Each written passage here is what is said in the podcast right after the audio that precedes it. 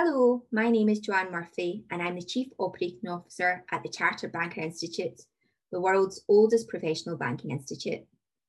Welcome to our new podcast series on the future of skills and learning in banking. I'm your host for this first series. The idea for these podcasts came from our annual banking conference in November 2020, when we held a panel session on creating a culture of lifelong learning in the workplace, which we catchily titled you don't know what you don't know. If you haven't already seen it, then I thoroughly recommend that you go back and watch the session after hearing these podcasts. Throughout this session, we'll be looking at the many different aspects of the future of professional skills and learning in the banking profession, but we're also intending on occasion to bring banking learning experts together with experts from other sectors to discuss the future of learning and building sustainable careers more widely. I hope you enjoy the podcast, and if you do, then please feel free to share them more widely via your social media.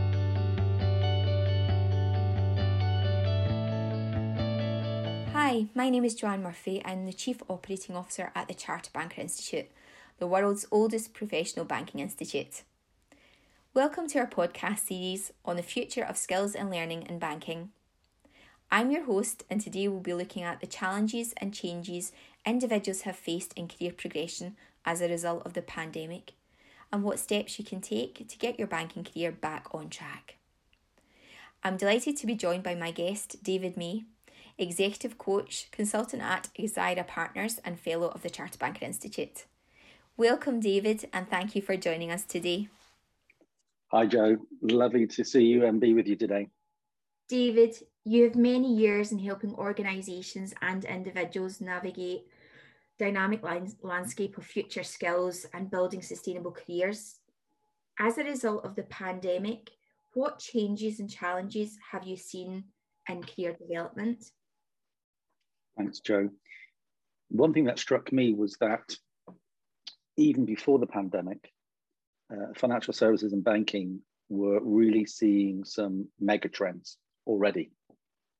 And those mega trends, a number of us have seen uh, affecting our careers, our jobs, the organizations we work for, but it's significantly around technology and data um, and the demographics and the globalization as well of how products and services are constructed, designed, and delivered. Um, adopting AI is also another uh, key aspect as we see that more and more participating in how banks and organizations fulfill their customer service promises. I think it's actually accelerating before the pandemic, but the pandemic has increased it. Um, a number of us have seen, and even in a recent Institute um, podcast that we had with the um, Director of Economics at NatWest, he was talking about the acceleration of a number of trends, particularly in the retail world, and how, um, whether it's internet shopping, uh, being able to do things online through your phone, through your tablets, had accelerated four to five years in terms of retail retail behaviors. I think banks are in that place as well. So careers were already being impacted by these mega trends. I think it's accelerated. And also other things that have really, I think, come to the fore. Uh, first off, location, flexible location, and working hours.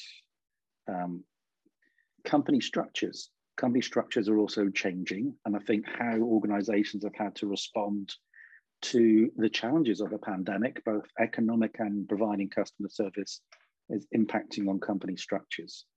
We're also beginning to see new jobs emerge, new jobs, new roles, um, but also increased mobility in a bizarre way and what I mean by that is not necessarily physical mobility, but people needing to or having to change roles. And I know we're going to come to it later. That brings out even more being aware of the skills you have and the skills you need and how you can develop them. And alongside all that as well is how can you embrace new technology? I'm sure we'll discuss it in the next uh, wee while, but how can technology help you learn?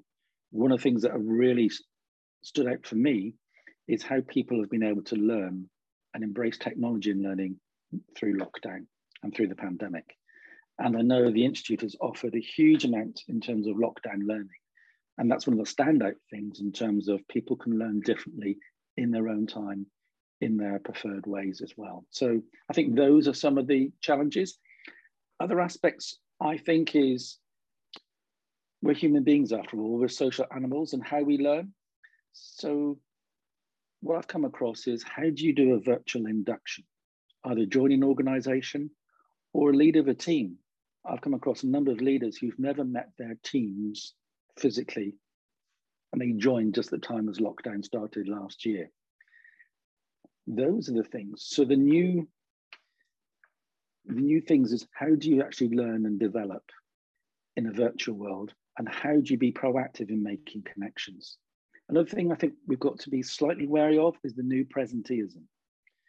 And it's something I'm beginning to observe that as people understandably are encouraged to return to work, then how do we, how can we be aware of the impact on those who either need to remain at home for caring, for demands, and just being conscious that in the past, perhaps the predominant caring roles or flexibility roles has fallen to female colleagues and as people are encouraged to go back to work, I just think we have to be sensitive and aware that a new type of presenteeism, as in those who are in the office, let's be aware of either gender or any other profiles that show up and be proactive about thinking about that and acting upon if that begins to happen. So I, I guess those are some things, Joe, that going to come into mind.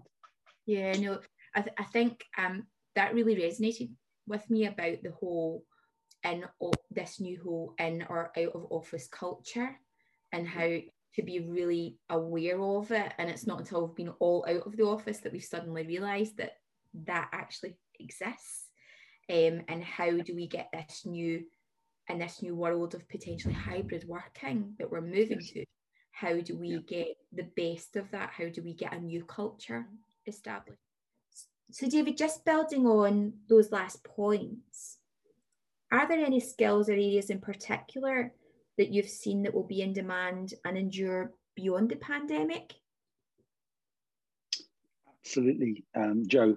Uh, skills that were there before and which were beginning to um, accelerate in importance, but also I think they significantly have been amplified during the pandemic. Um, and I think they'll continue to accelerate uh, as the world responds uh, to the current pandemic and thinking about afterwards. And these are around data, uh, knowledge of data, how to capture data, how to store data, how to use data as the new lifeblood of information for organizations. D doing that digitally and through digital platforms. Um, and what does that mean in terms of a customer experience or product design? But also being aware of digital challenges in terms of risk and the skills, even from a human resources perspective, of what skills are required. Partnerships. This is about partnerships in terms of how do you form partnerships with colleagues, but also beyond with other organizations to help you meet your customer needs uh, in terms of building platforms or reaching out to them. Agile, agile in a way of how do you respond? Technically agile, so scrums, things like that um, but also how do organizations come together to solve problems? I'm seeing increasingly people are identifying that to be quick, but also to tap into the knowledge and skills of more than one department, then working in an agile way is vitally important. I've seen that being dialed up and amplified, as has change, change management, focus on customer journeys in a new digital world. Those are things that I see amplified. And leadership leadership and management, that's really been heightened. Um, and how you can empathetically lead and manage people and work with colleagues in the pandemic, recognizing the individual situations that people find themselves in, uh, particularly if they've been working from home and the conditions in terms of how they've been working from home. I see that aspect of leadership and management being really amplified. And in the vast majority of occasions, I've seen colleagues respond positively to that. And that's something that you can't go back to a previous way of managing. That understanding and leading with humanity, empathy, vulnerability, even, is something that people will have experienced during the pandemic. Uh, and they will look for that to continue, even when we get back to working maybe in the office or in a hybrid situation. That is really important. And it helps people be resilient. And building on that resiliency will be success. So that type of leadership is really important.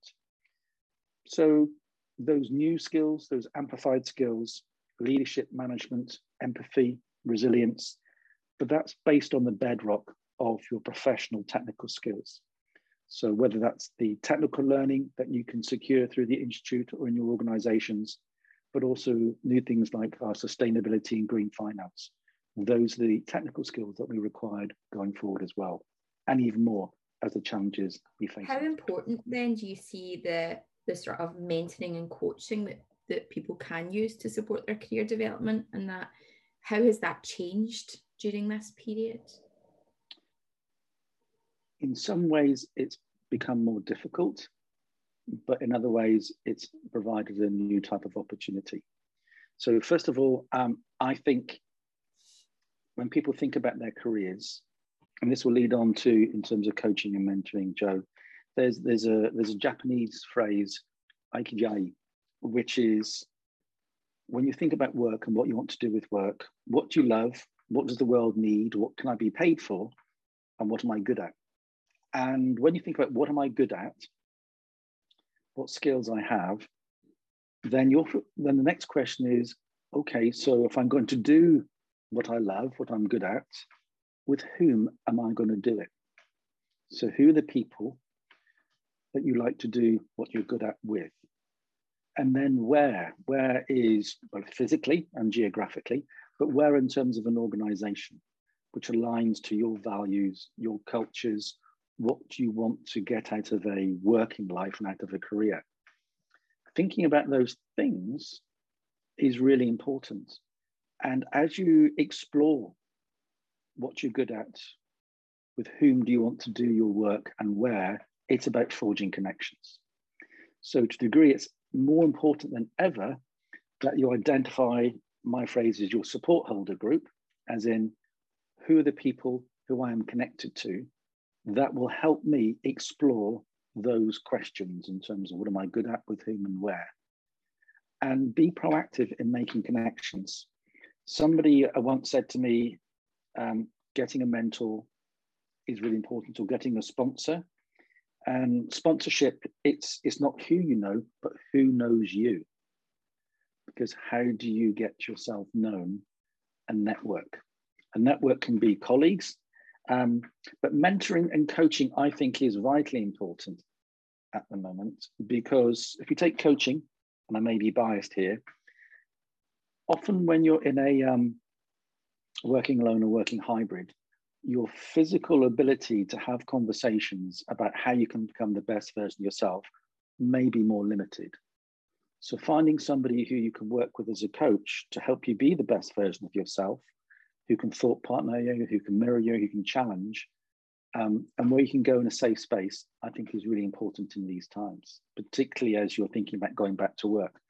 But so is a mentor, somebody who can be a guide for you in terms of a career development, career thinking of what job next, what route should I take, and sharing experiences that they have had, which is different to coaching, um, is vitally important. So being proactive and looking for those and finding opportunities.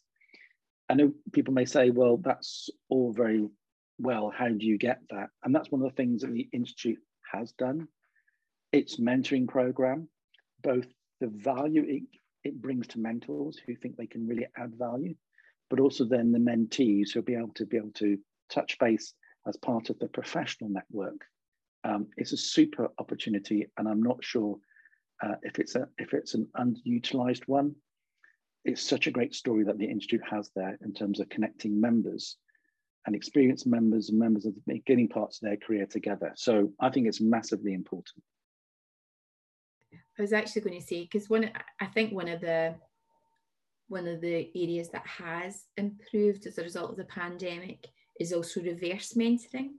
Yes. So that opportunity, because as we've spoken about the future skills, there'll be things that people are potentially are not digital natives, but actually there's also that value in reverse mentoring and, and that is one of the things that we can do through the mentoring program is that you can join up with people who are experts in different areas that, that can give you that mentoring and support as well. So so i think that's you spot on joe and I, and I think the wonderful thing that mentors and mentees have is that they both wish to explore learning learning from each other. So i think the best mentoring uh, partnership is when both both parties can give something to the other party. And when you may have somebody, say a younger generation who's more digitally savvy or technically able, then creating something where the mentor can also learn is really creating value together. You make networks as well, Joe. You have to forgive me, but I am a passionate advocate of the Institute.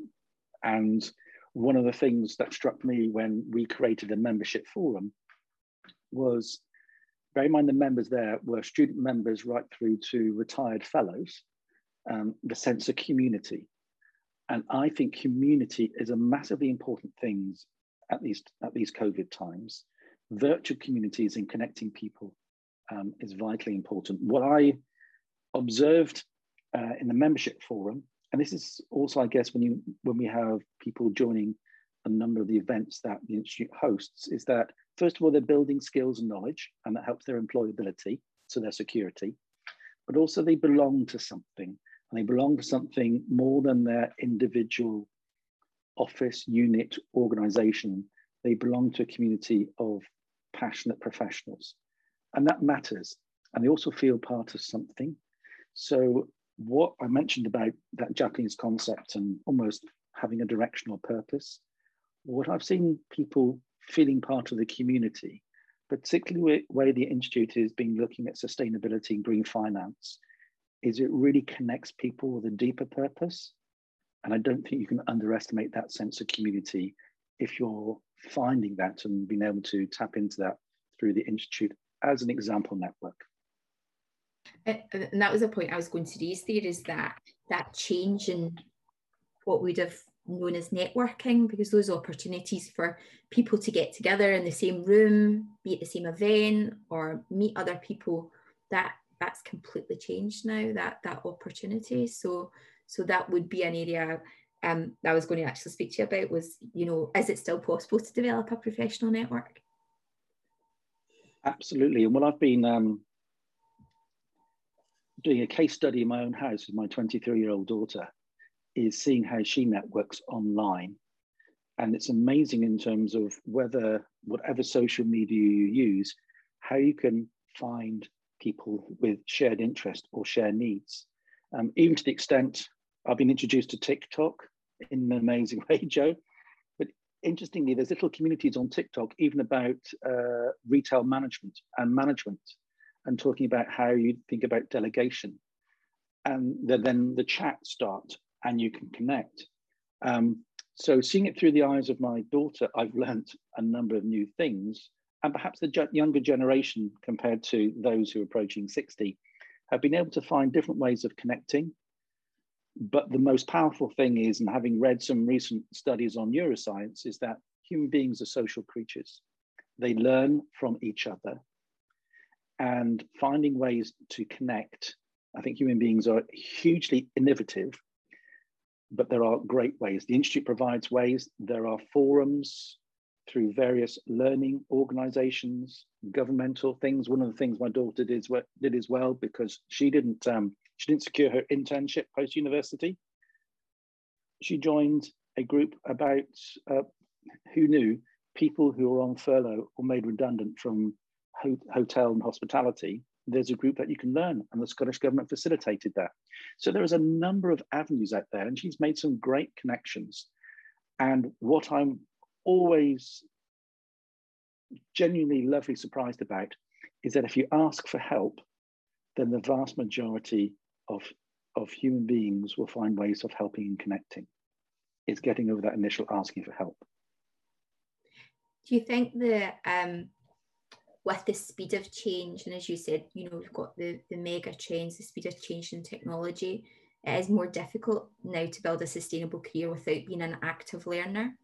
Um, and I just wonder, is there anything more that the institute or or banks can do actually to support people, you know, to encourage career development and you know continuous professional education focuses in, on upskilling people for these future skills and future jobs? Absolutely. Um, one of the fundamental things I believe in learning, I guess you would, I say you would do this, bear in mind my career, but also learning, I think, keeps people healthy and young. It actually enables the brain to expand. It creates new neural pathways.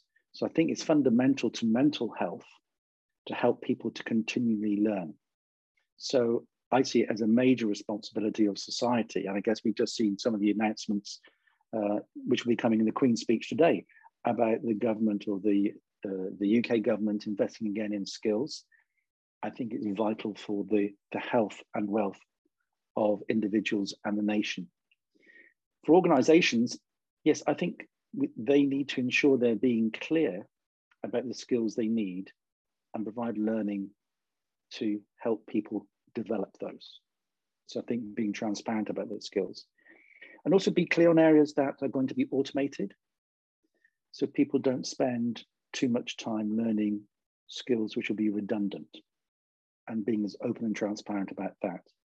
But also to really encourage people to think what their skills are. I mentioned earlier about, you know, what are you good at? Often people don't think like that, but I genuinely think that going forward, the whole talent market will be based on people's skills rather than jobs. Skills which will be your passport to future roles, just as we have passports, or we used to have passports to be able to travel, then literally understanding what you like, having your skills, developing those skills is very important. Um, I also think it's important both for the professional bodies and organizations to have an open dialogue about how people can future proof themselves. If they even if that their career might not be in that organization, which is why I talk about a passport. Skills and skills awareness will give you a passport in the roles that you want to do if they continue to exist, even if they don't continue to exist in your organization. Um, one of the things I'd also, if people really want to investigate, is the Financial Services um, Skills Council. It's we may even be able to append a link, Joe, to the to the uh, to the to the podcast today. But tapping in and seeing what the Financial Services Skills Task Force, which I know the Institute of members are of well, are looking at how the world will change. Being aware of those, you can quickly dial in and look into those type of skills. So being aware of the future trends. And finally, I think what the Institute done, has done, particularly over lockdown, um, but other organizations have done as well, is helping people to learn in bite size. I'm immensely proud of what lockdown learning has achieved through the Institute and being people being able to learn new skills in a much more accessible, amenable way.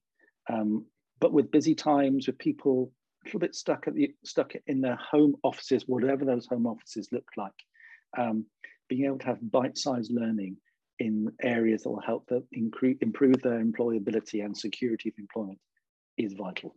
And as I said, I'm hugely proud of how the institute's responded to that. I think I think we're just to build on that point. I think where we've tried to get people to focus when they're thinking about their skills and their future skills that they need is is to develop that curiosity, have yes. a curious mindset, and and you know and and be adaptive. So yes. I think your point earlier um, about how you look at what you're good at. Think about those what we call meta skills which is is your critical thinking. Are you good at that? Are you good at being adaptive? These are the areas to develop alongside your professional knowledge. Um, and and that's a way that you can learn and we've got resources that can support people to do that.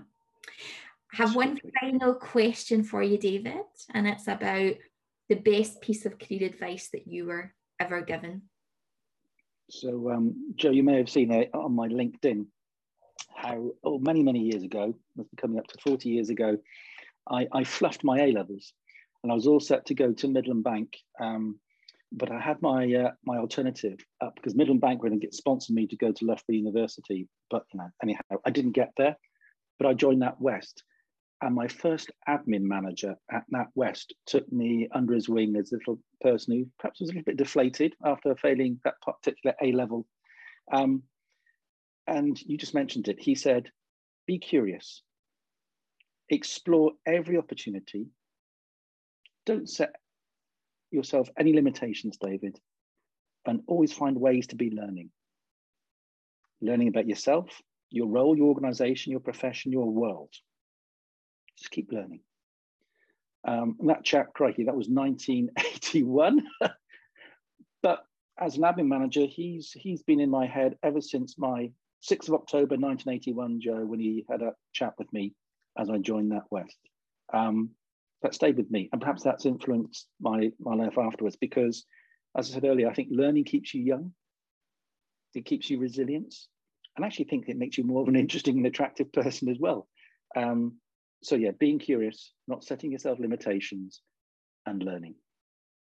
That's that's brilliant, David. Absolutely great advice. And I hope our members and, and listeners are, are taking notes. So thank you so much. Um, that's actually all we have time for today. So I'd just like to thank David again for his insightful contributions, which I'm sure our audience have found helpful. And many thanks again to our audience for listening. Remember, there are further podcasts available to you on Future Skills and Learning in this series. So please visit the Charter Banker website for more details. Okay, thank you. Bye bye.